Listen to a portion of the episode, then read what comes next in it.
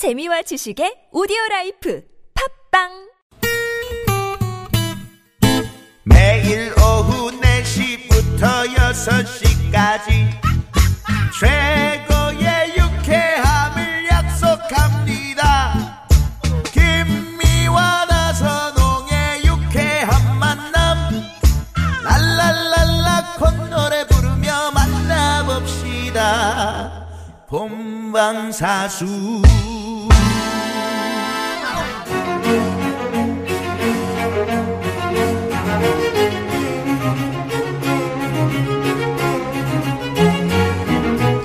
유쾌 만난 김미화 나소롱입니다. 4부가 시작됐습니다. 네, 목요일 고급진 강의.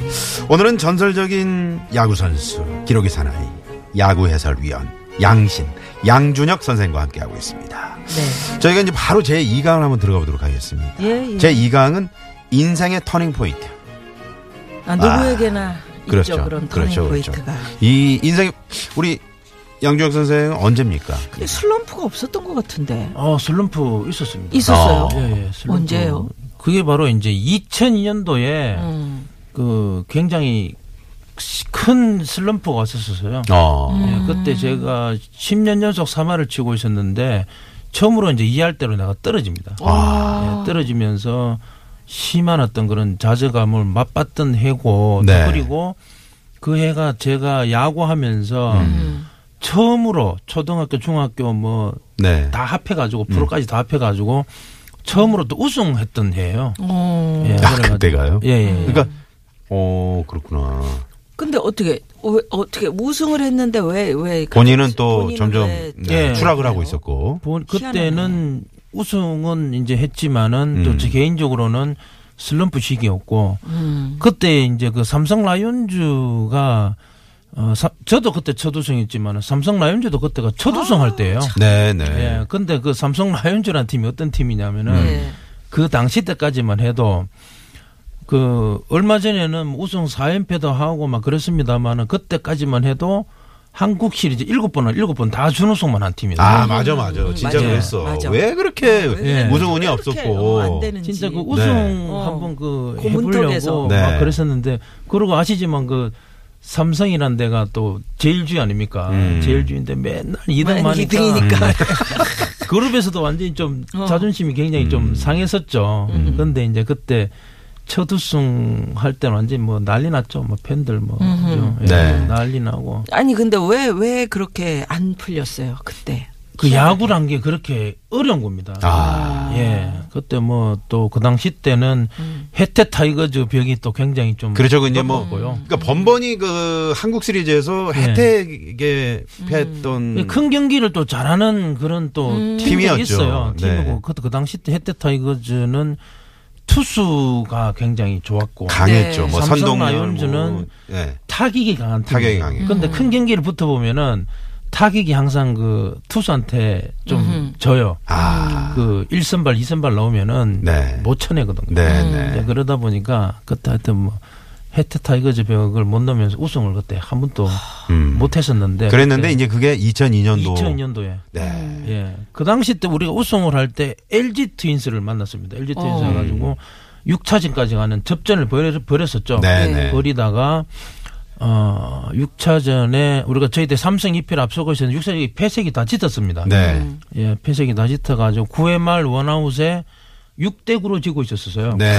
예, 우리가 그 경기를 줬으면은 삼성 3패가 돼가지고 7차전 갔으면 아마 분위기상 아마 졌을 거예요. 네. 그런데 6대9, 9회 말 원아웃에서 시리즈 내내 부진했던 이승엽 선수가 극적인 3점 동점훈을 쳐냅니다. 그거 기억나네요. 예, 네, 그래가지고 그 다음에 9대9가 됐어요. 9대9. 그 다음에 이제 타자가 누구냐면은 마해영이었고 그 다음에 저였거든요.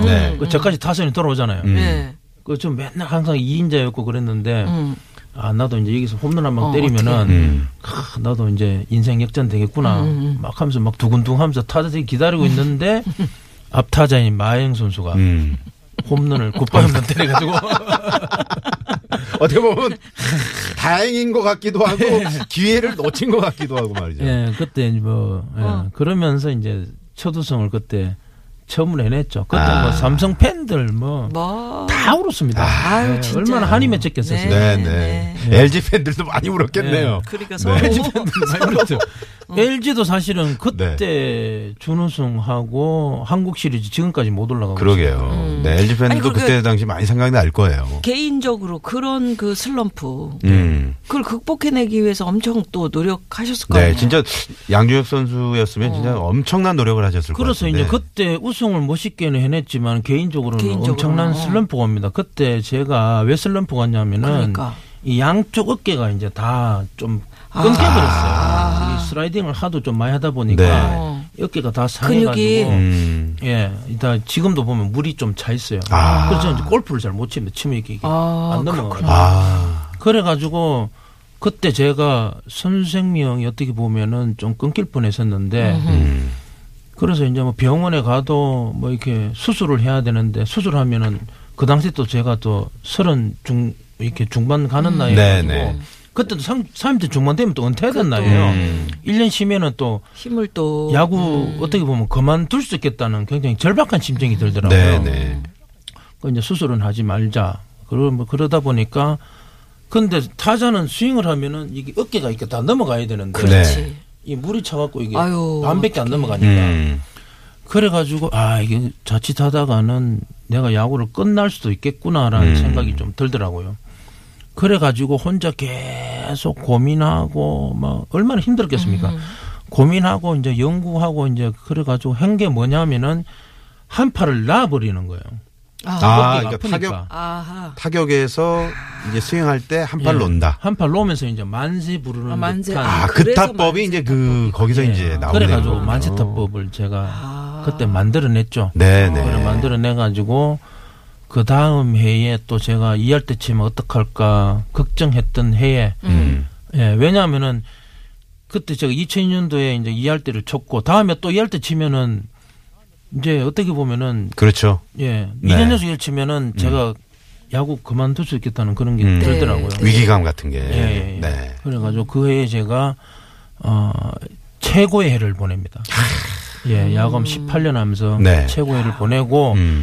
그 만세타법으로 인해 가지고 제가 9년을 더했어요. 그래가지고 42살까지. 네네. 오히려 위기를 기회로. 그렇습니다. 네. 자, 그러면 여기서 말이죠. 우리 저 만세 한번 하죠. 자, 양준혁 선수 만세. 만세. 만세도 그냥 이렇게 오르면 안 돼. 이렇게. 만세. 네. 아 진짜 만세. 그러니까 저는 이제 슬럼프가 오면은요. 네. 오히려 그 슬럼프를 좀 새롭게 시작해 나가는 그런 계기로 삼아요. 그래서 슬럼프가 오면은 오히려 내가 지금 좀 힘든 시기. 왜냐하면 자신을 좀 뒤돌아보게 돼 있거든요. 네. 뒤돌아보면서 오히려 좀 페이스를 저는 좀 떨어뜨립니다. 네. 떨어뜨려서 페이스를 떨어뜨리면은 바닥을 치면 올라오게 되기 때문에 네. 또 슬럼프가 오면은 굉장히 거기서 막 허우적허적거리고 이런 것보다는 오히려 물에 빠졌을 때 밑으로 내려가서 바닥을 오히려 치는 거죠. 그러면 올라오게 되기 때문에. 네. 그 만세타법을 어느 날 갑자기 이렇게 발견을 하신 거라고 우리가 얘기를 해야 될까요? 어떻게 뭐 아닙니다. 개발을 하신 겁니까? 개발을 한 거죠. 예, 개발을 때문에 내가 했죠. 어떻게 어떤 타격으로 할 것인지. 그러게요. 예. 네. 왜냐하면 이제 그 당시도 그 굉장한 고민을 하면서 내가 어떻게 살아남을까.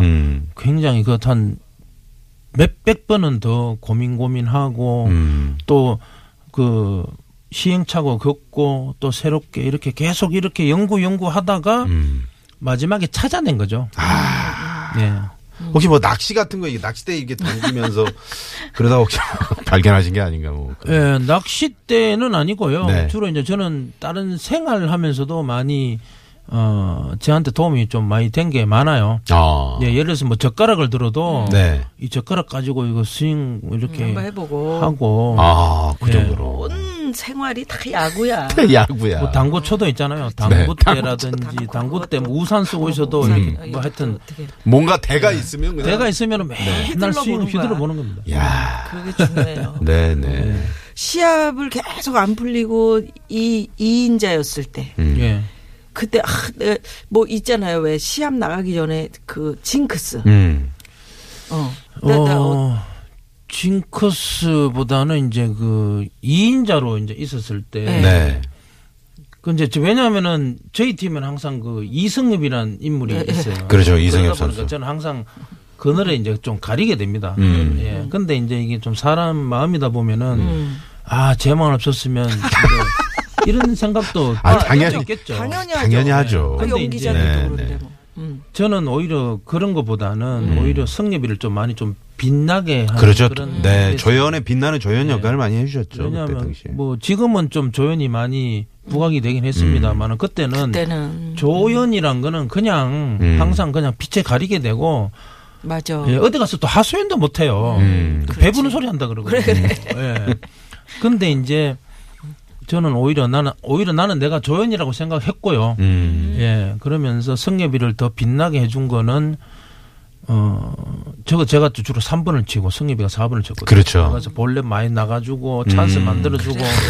오히려 그렇게 했었죠. 왜냐하면은 그렇게 하면은 오히려 저한테도 더 좋아요. 네. 왜냐하면 팀이 잘 되거든요. 그렇죠. 승엽이가 잘 되면은. 저한테도 도움이 되는 거예요. 예. 맞아요. 이승엽 선수 이런 걸 알겠죠. 알지. 예? 뭐 잘 모르는 거예요. 고급진 강. 저는 그런 거 잘 모릅니다. 흉내내지 말고요. 그러니까 인생이라는 게 그런 거예요. 네. 서로 이렇게 우리가 전체가 잘 되면 다 잘 되겠지. 이렇게 마음 먹으면 참 편한 건데. 이런 마음 먹기가 쉽지가 않은데 우리 또 양준혁 선생의 네. 따뜻한 마음을 우리가 또 남다릅니다. 느낄 수 있는 그런 네. 대목이었습니다. 그러면 여기서 도로 상황 살펴보고 네. 예, 옵니다. 잠시만요. 네, 고맙습니다. 네. 자, 오늘 고급진 강의 양준혁 선생의 인생 이야기. 네. 참 얼마나 부단히 노력했을까. 네. 그런 느낌이 오죠. 오늘 저희가 말이죠. 양준혁 선생 모셨는데 예, 야구가 9회 말까지라면 오늘 한 4회? 4회까지. 5회 초까지 예, 인생 이야기 들은 것 같습니다. 그래서 다음 주 한 주 더. 어떻게 네. 괜찮으시죠? 괜찮으신지요? 네.